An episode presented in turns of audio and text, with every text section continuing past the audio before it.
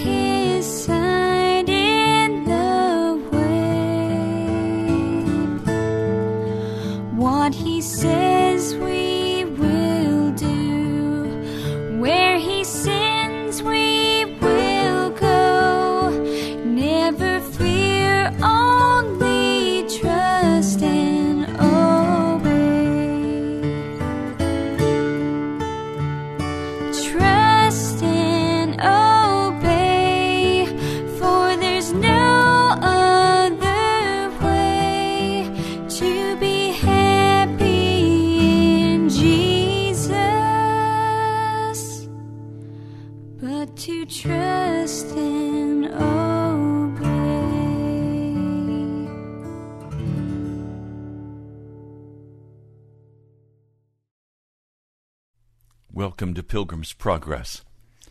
I'm Ray Greenley, pastor of the National Prayer Chapel. The book Pilgrim's Progress was written from prison by John Bunyan as an allegory. It was first published in 1678, and this program has been named after his book. We are using an edition edited by C.J. Lovik, and we're using it by permission. I want to share again today some portions out of this wonderful, wonderful old book. Now, I spoke with you yesterday about the process of going and kneeling at the cross and the difference between the emergent church, the modern seeker sensitive church that removes the cross and does the band and the strobe lights and all the entertainment. That church calls you to come and kneel at the cross, to repent of your sin, and then to go on your way. It does not call you to go through the cross, through crucifixion, and into the tomb, and then to be stripped of your old clothing, to be made new in Christ Jesus, to be transformed into a new person by the power of the blood of Jesus Christ. They're not concerned with that. In fact, some churches teach that you don't even begin to speak to people about the lordship of Jesus until way down the road where they might need to learn about that. But frankly, all they're caring about is Jesus is Savior. You confess that you believe in Him with your mouth and you're saved and you're on your way and you can go live your normal life. And everybody's happy. Except they're not. Because they're not saved. As I was sharing this last night in our prayer time at the National Prayer Chapel, one of the men began to speak very profoundly, saying, Kneeling at the cross is, is not really the beginning. There is much that goes before that. And he was right. What goes before that is what Pilgrim, or as he's called in the book, Christian, began to find as he read the Bible. And as he read the Bible, he recognized that he was dressed in rags, that he had no righteousness. He began to tremble and weep. And he, been, he began to cry out, What shall I do about this situation, this, this condition of my life? I, I want much more. There was a hunger, a distress, and an anguish that was caused in his heart because he cherished the Word of God, because he did not rush off in the city of destruction to some entertainment. Instead, he he meditated upon the word and he considered the words that were being spoken. And as he cherished those thoughts, the Holy Spirit began to come and convict him and open his eyes to see his true condition. And that's when this burden on his back became obvious to him. He had been unconscious of this burden, he just knew he was exhausted. But as he was seeing now for the first time the true condition of his heart, he didn't know where to turn. And his heart was filled with anguish. The beginning part of being saved, the beginning part of following Jesus, is the convicting power of the Holy Spirit coming and speaking to our hearts and revealing to us the burden of sin on our backs. Now, if you can simply go without any real recognition of the burden of sin on your back and kneel at the cross and say a little prayer and be released and then go out to live your normal life saying, I'm a sinner, I'll always be a sinner. I heard one man recently say, I'm the chief of sinners. Well, he was copying the Apostle Paul, but at that point, of course, the Apostle Paul was speaking about the past, not the present. He was concerned. Until there is awakened in our heart a concern for our spiritual condition, we will never become aware of the burden of sin on our backs that exhausts us. Now, some of you, as I speak today, are exhausted, but you don't know why. Oh, I've been working too much. Oh, I've been doing that. No, there's a burden on your back, and that burden can be relieved. Some of us are exhausted and tired, not because of the burden of that sin, but we're exhausted because of the burden of the work of the gospel of Jesus Christ. And we cry out to Jesus for the strength in our mortal bodies to be quickened by the power of the Holy Spirit, that we could do the work of the Lord in the earth, in our business places, in our churches, wherever we are. So there are two kinds of burdens we're addressing here. One is the taking up of the burden of the salvation of the lost. And the other is the burden of sin that holds us back from Jesus. Now, evangelists came to him, that is, to Pilgrim, to Christian, and told him to run to the narrow gate, the sheep gate. And so he began the journey to that gate.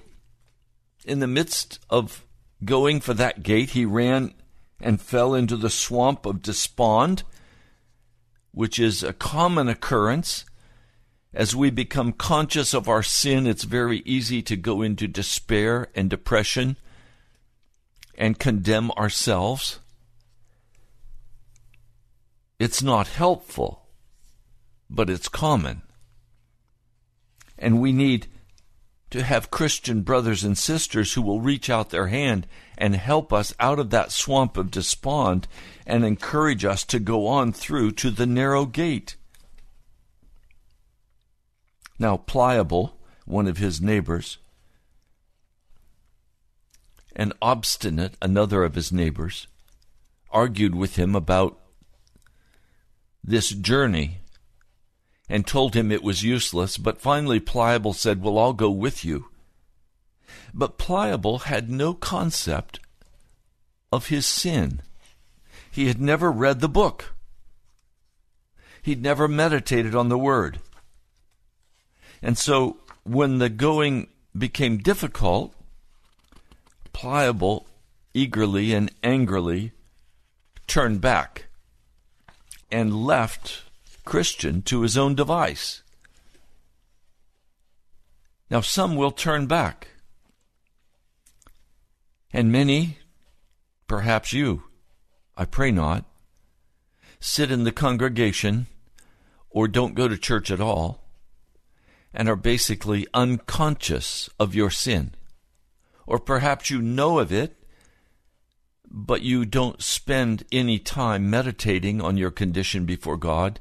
You've made up lies for yourself about why you don't need to worry about it and, and how God loves you just the way you are and, and you're saved and, and everybody's going to go to a better place when they die. Perhaps you have lied to yourself about it.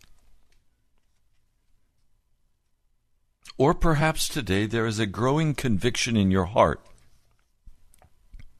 that you must deal with your sin.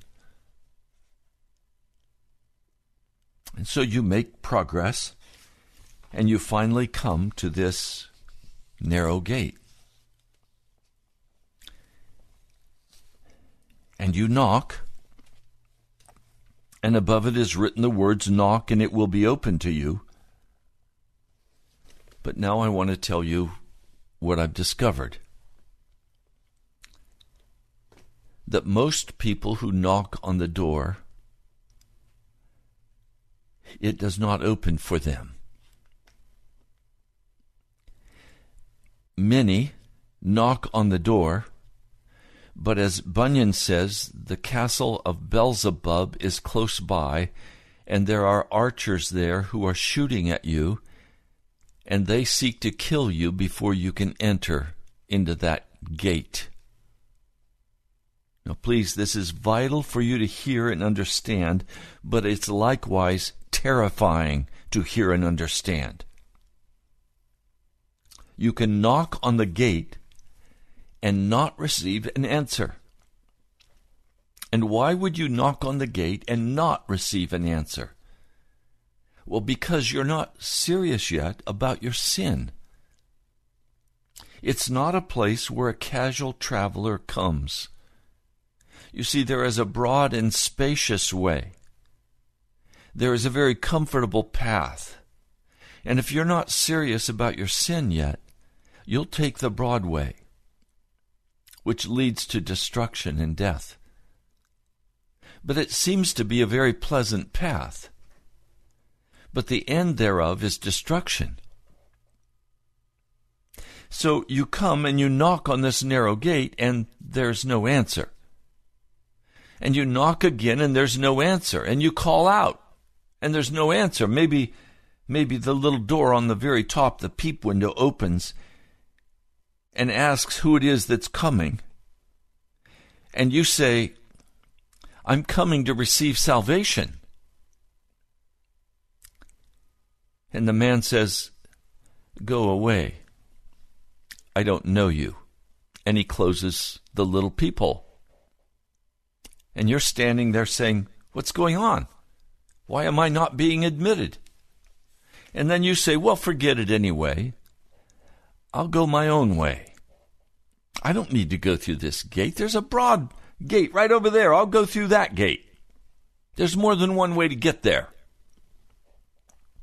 And so you walk away.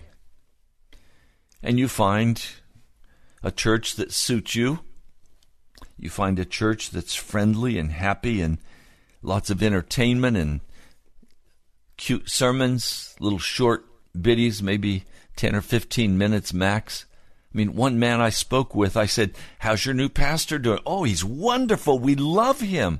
And I said, Why is why is your heart so drawn to him? Well, that's easy. He tells very interesting stories and he only preaches for 15 minutes and we're out of there. And I said, And you like that? Well, yes. I said, My, my brother, I preach for 45 minutes, sometimes an hour, sometimes more. And he said, Oh, that wouldn't work in our church. We'd all get up and walk out. Really? That wouldn't work in your church? What kind of church do you have? Is your interest in Jesus? He was quite offended, as I was. So it's possible to go and knock on this door, and the door won't open. And arrows will come flying at you, and they might even kill you. Because you're not serious yet about your sin. You want to benefit, but you don't want to pay the price. You want the gift without the price. There's no shortcut into this gate. There's no easy way into this gate. It is, according to Scripture, a narrow gate. Let me read it for you. Matthew 7, verse 13. Enter ye in at the strait gate. Or literally, enter ye in at the gate that has so much around it boulders, pillars, so much around it that that it's very difficult to get through. You can't take your luggage in with you. For wide is the gate, and broad is the way that leads to destruction, and many there be which go in thereat. Because strait is the gate, and narrow is the way which leadeth unto life, and few there be that find it. That word narrow means literally to compress, to press together. In other words, to get through this narrow way, everything in your life must be compressed into a single focus. And that single focus is Jesus Christ and Him crucified. Everything is it's about suffering and crucifixion. And one of the men last night made a very good observation. He said, Pastor, you talk about crucifixion, but most don't understand what that means. Could you be more specific? And he suggested, Are you saying total consecration, total surrender, giving up the fight? I said, Yes, that's it. That's what it means to be crucified with Christ. It means to give up your own life. It means to recognize that the natural life of the carnal man or woman or of the religious man or woman. The normal life where you can walk through the world enjoying and working and being one of everybody else, living your normal American high style life.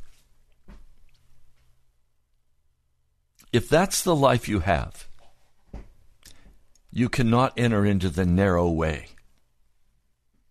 Now, there are many in other nations who understand this. in China and in other nations, Saudi Arabia, Vietnam, Qatar. In other nations, Christians, like in Iraq or Afghanistan, understand that the price for following Jesus could be literal crucifixion or beheading, being tortured, having your wife and your children destroyed. The price is very high.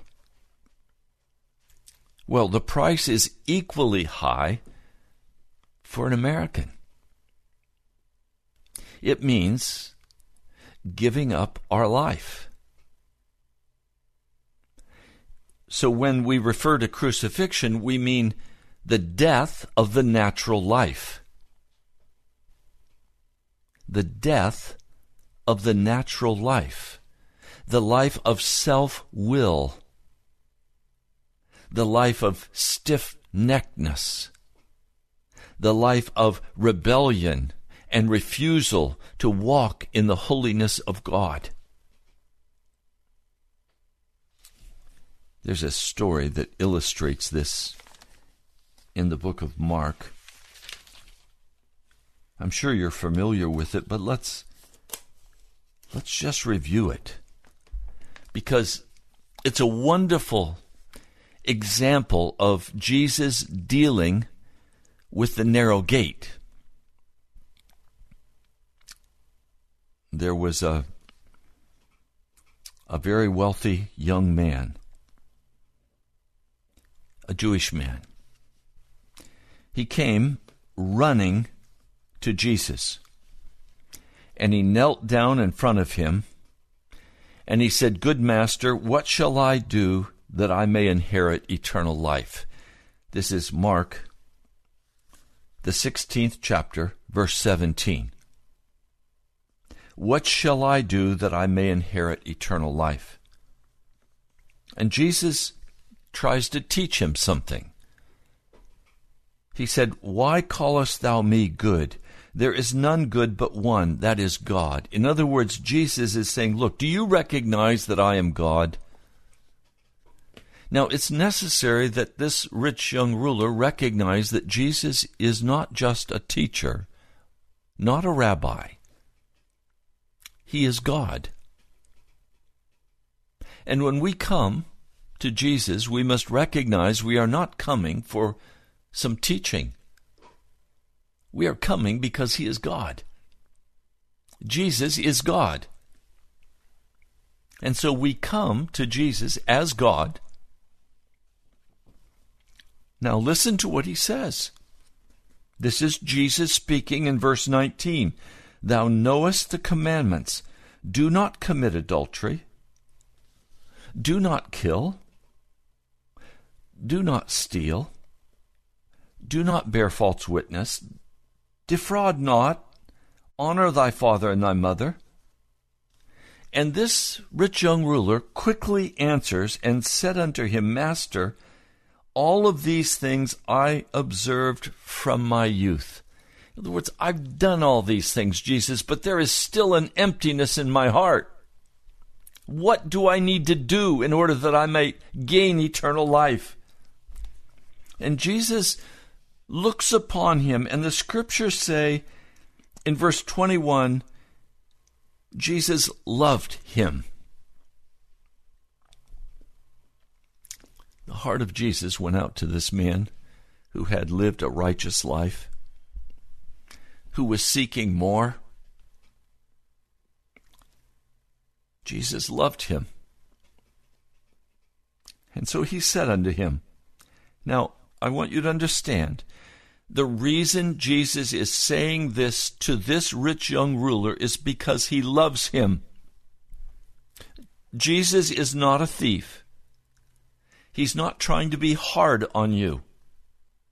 He loves you. And so, this message, I pray you're hearing it today in the context of the love of Jesus Christ. He loves you. He's given himself for you. He said, oh, one thing thou lackest. Go thy way, sell whatsoever thou hast, and give it to the poor, and thou shalt have treasure in heaven. And come, take up the cross, and follow me.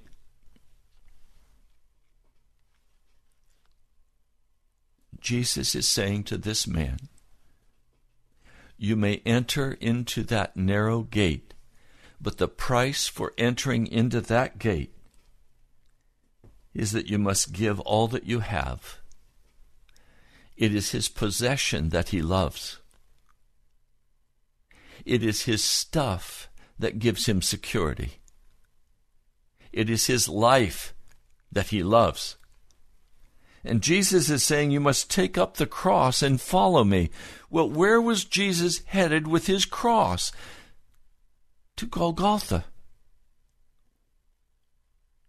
To die on the cross.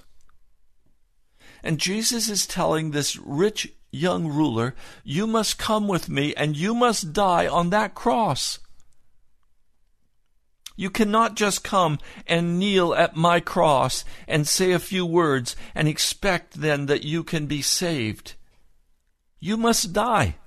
You must be totally given over to Jesus. You must consecrate yourself entirely to Him. Now, please, hear the words I speak to you today. Most of you who listen are probably still not ready to give up everything for Jesus. And so you're not the ones I really want to talk to for a moment. I want to speak to that man or that woman, that boy or girl, who has come to the conclusion that Jesus must be everything for you. And you're willing to take up your cross and follow him. Now I know that he is calling some of you.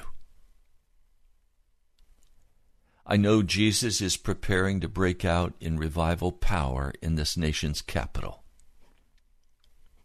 I know he's calling us to intercession and prayer for this capital, for America, for our government, for our president and the Congress. I know Jesus is calling many of us to begin seriously interceding for this nation. But before you can enter into that intercession, you must give up all that you have, and you must take up your cross and you must knock on that door and enter through it. Now, how can you do that? On a very practical level, it means you must begin spending many hours reading the Scriptures, praying, fasting as the Lord leads you to, and praying seeking the face of Jesus, and He will instruct you. He will tell you the way in which you must go. But your life is over. If you will follow Jesus, He will give you a new life. And the life you now have, you will lose.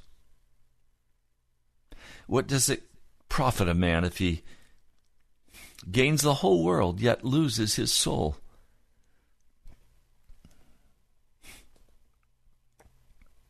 This rich young ruler, says in verse 22, and he was sad at that saying, and he went away grieved, for he had great possession. He had great possession. And Jesus looked around about, and he saith unto his disciples, How hardly shall there shall they that have riches enter into the kingdom of God? And the disciples were astonished at his words, but Jesus answered again and saith unto them, Children, how hard it is for them that trust in riches to enter into the kingdom of God. It is easier for a camel to go through the eye of a needle than a rich man to enter into the kingdom of God. And they were astonished out of measure, saying among themselves, And who can be saved?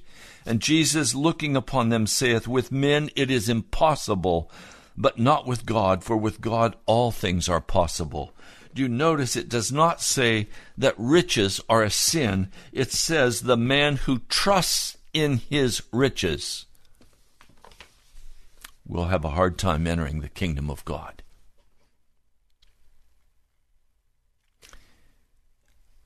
So Jesus very clearly teaches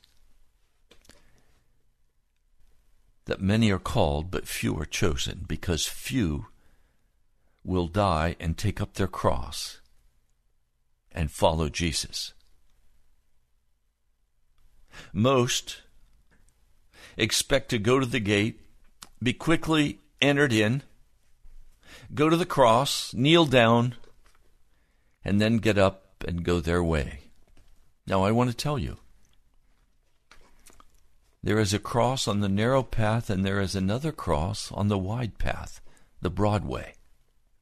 Many churches line the broad way. What do I mean? There is no discipleship. There is no giving up of your life you can still keep your love for all of the modern sports and all the modern entertainment and the video games.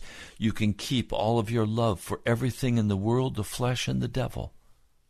You can live a normal life and have everybody love and respect you. That's the broad path. The narrow path is a very different path. The narrow path calls for you to take up your cross and die. So the Broadway, the cross there, you kneel, you say a little sinner's prayer, and then you get up and dance away, and you're saved, and now you should just go have fun. As one pastor at the beginning of the worship service said, Hey, let's have fun today. I listened to a pastor who's a national broadcast spokesman. And he said, When you go to church, Know that you're saved and you're just there to have a good time. You're there to have fun. That was his word, fun. You're there to have fun. Fellowship, laugh, have a good time, be inspired by the words of your pastor, and then go out and have a wonderful, victorious week. Victorious in the world, the flesh and the devil, not in Jesus Christ. So, Enter ye in at the strait gate, Matthew 7, verse 13, the narrow gate. For wide is the gate, and broad or spacious is the way that leadeth to destruction, and many there be that go in thereat. The majority of those in America who call themselves Christians have gone to the cross on the Broadway and it's not the cross of Jesus Christ. It's the cross of the modern gospel. I listened to one foolish PhD from the emergent church, the seeker sensitive church, saying, Sola Scriptura no longer works. We have come too far, and now we must establish a new base of authority. My dear brother and my sister, you know what my base of authority is. My base of authority is first and foremost Jesus Christ. He is my authority. And then the Word of God, it is sola scriptura. It is the Word of God only. That is my base of authority. It is the Word of Jesus. Jesus, by his Spirit, breathed the Word of God, and men wrote down. And it is suitable for correction, instruction, salvation. I trust the Word of God. It has authority. It has the authority of Jesus Christ. There's no new authority necessary, and certainly no human flesh authority. And they have invented a new Christian church, they call it. They want to create a Christian church that is suitable for the modern age. They are wicked beyond belief. If you're a part of one of these seeker sensitive churches, I plead with you in the name of Jesus run, run, run, get out of there, flee. If you're in a church that's full of entertainment, laughter, it's a social church. Run for your life. You're going to die there on that Broadway. Find the narrow path. Few there be that find it.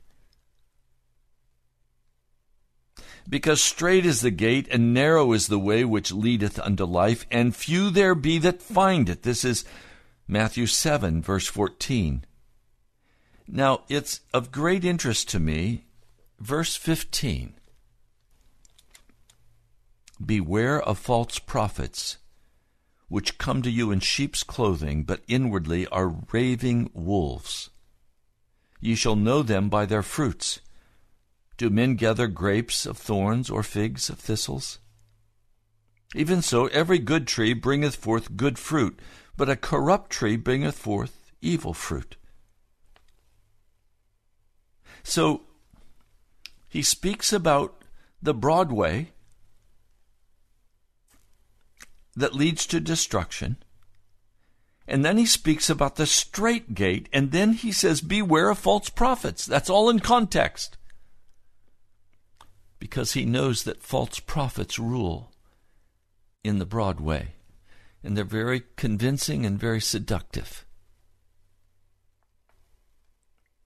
Anyone who does not teach you that you must come to Jesus and die, that you must take up your cross, you must give total consecration, total oneness to Jesus, and turn away from your sin.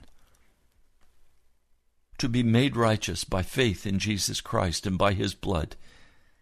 Anyone who does not teach that is a false prophet. And the scripture warns you must flee for them. But they're very pleasing. They talk about prosperity and strategies for success. They talk about grace and love. They talk about you're saved unconditionally. They say you will always sin and God accepts you just the way you are. you you'll always be a part of the family of God. Once you're born again, you cannot be unborn. These who teach this are false prophets. They are not of Scripture and they are not of Jesus. They are of a different gospel, a gospel that is proclaimed on the broad way, not on the narrow way.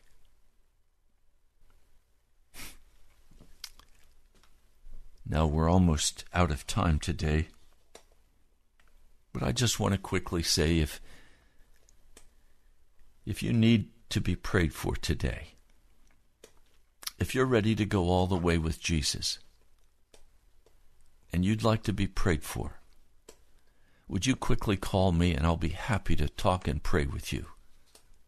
Our phone number here in studio is 877 534 0780. Quickly call, and I'll take this precious time to pray with you. I want to talk to some of you who are eagerly seeking the narrow gate. You're knocking at that narrow gate and you're asking that the door be opened for you. And so far you've been knocking, but you don't feel like you've gotten very far. I'd like to pray with you. The phone number is 877 534 0780. We have just a few minutes. Call now I'll pray with you.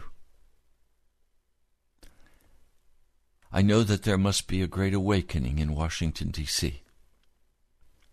The casualness must be cast aside. And with earnest seriousness, we must recognize sin for sin and turn and follow after Jesus. Is that your heart cry? Or are you discouraged today? You're in the swamp of despond and you'd like to be prayed for. You're not sure what's going on. You thought you had died and entered into Jesus Christ, but somewhere in this journey you've been overburdened. Hello, Alex. Hello, Alex. Are you there? Yes, I am. How can I pray for you, brother? I'm just in agreement with what, what you're saying and teaching. Um, I've been knocking, but I, I'm not there yet, and um, carrying a little bit of a heavy heart because of um, some issues and trying to reach back to people that I've had relationships with, and seem like I can't uh, get a hold of them. So you're lonely. Uh, yeah.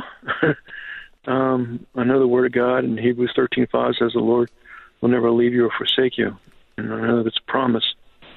But um, at the same time, I'm just trying to reach out and and uh, make connections and, um, let go of um, any hurts of the past. Yes. let's pray. Lord, today I know Brother Alex by your Spirit, I know he has entered through that narrow gate. And I know he is on that straight and narrow path, that he did not take the broad way. And Lord, in this story of, of Bunyan's, he has a man by the name of Hopeful who comes and joins together with Christian.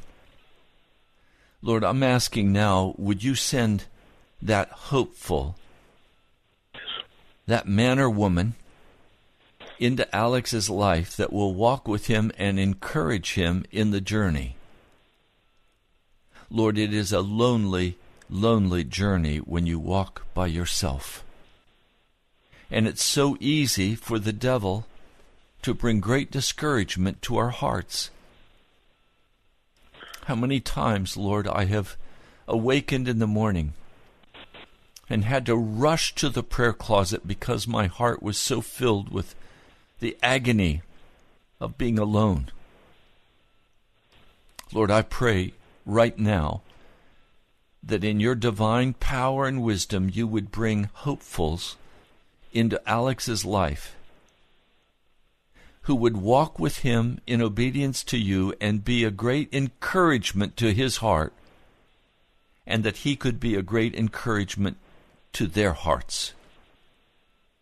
For Lord, I know Alex knows your word backwards and forwards, and I know he loves you with all of his heart.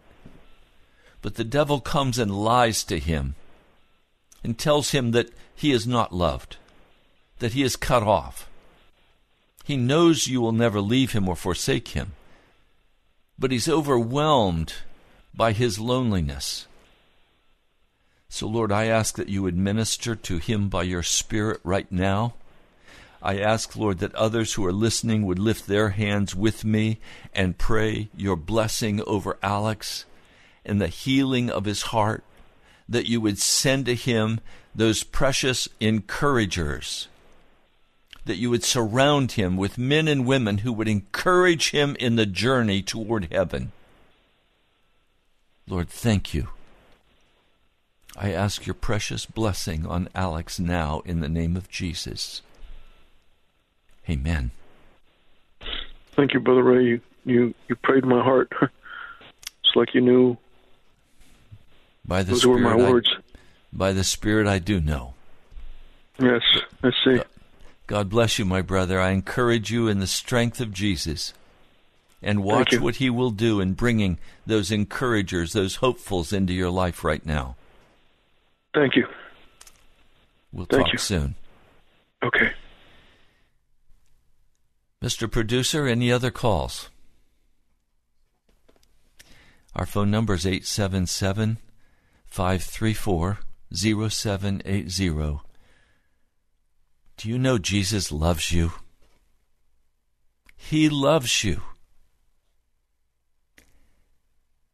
But He wants to call you to give up all that you have and follow Him. Will you do that? Will you give up all that you have and follow after Jesus? Will you finally come to this door? And will you stand there and knock as Christian did, not once or twice, but many times? And will you say, May I now enter? Will he within open to pitiful me, though I have been an undeserving rebel? Lord, would you do that? Thank you. Welcome, Beth. What would you like to share? Welcome, Beth. What would you like to share? Well, I've been following you for quite a while, and truly have come to have confidence in your ministry.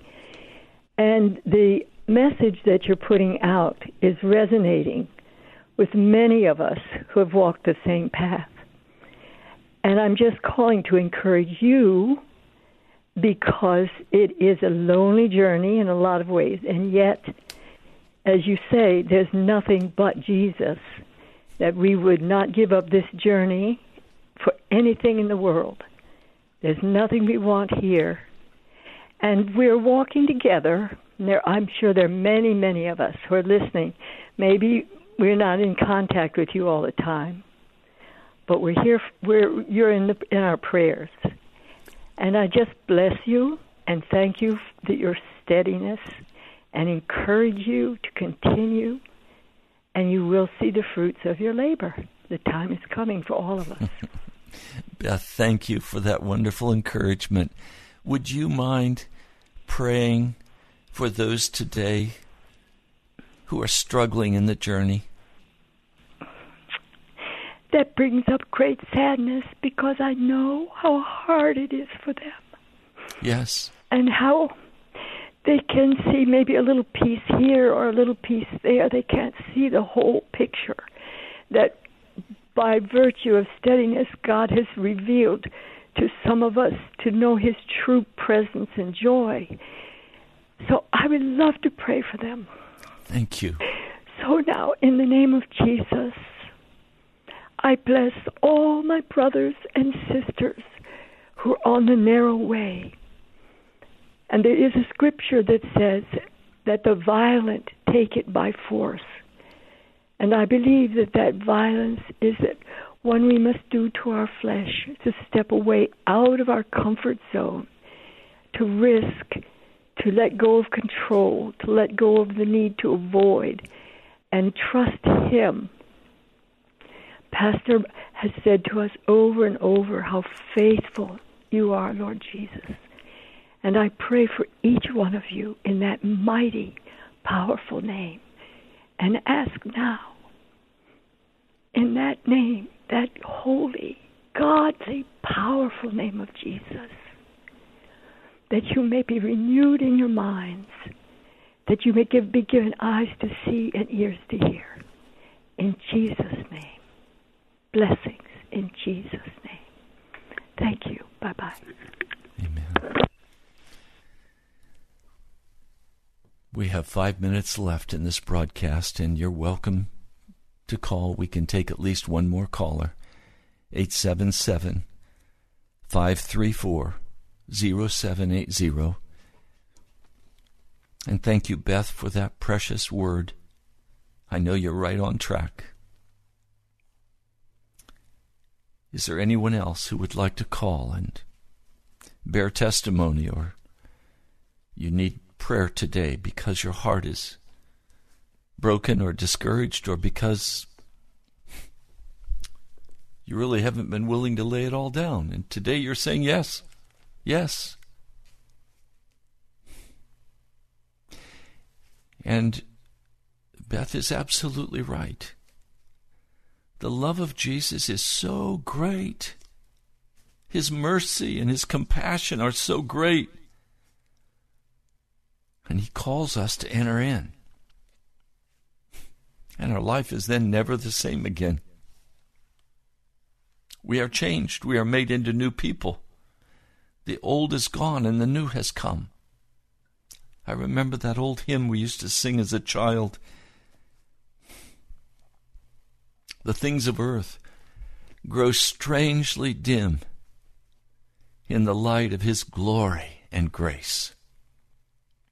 That's my experience. Is it yours?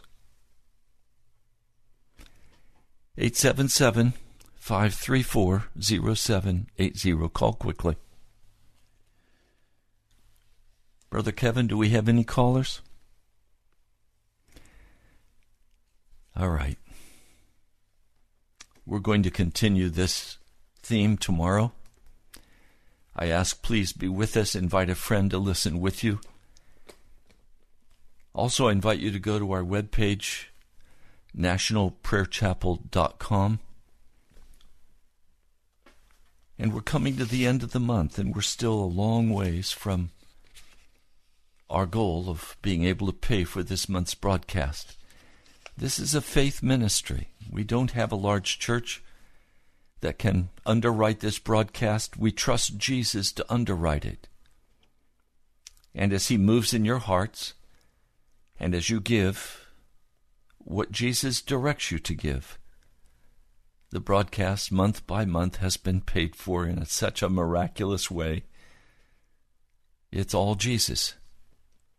And I thank you, the sacrifice of many of you. Thank you.